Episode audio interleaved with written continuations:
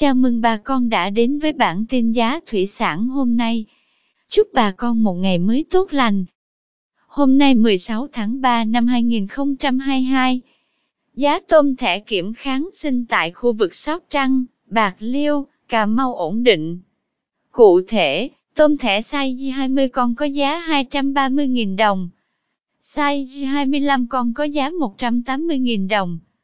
Size 30 con lớn thu mua với giá 160.000 đồng 1 kg. Size 30 con nhỏ có giá 156.000 đồng. Size 40 con lớn đang có giá 143.000 đồng.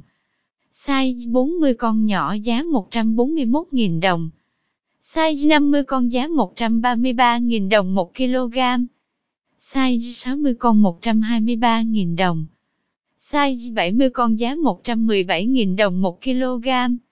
Size 80 con 108.000 đồng.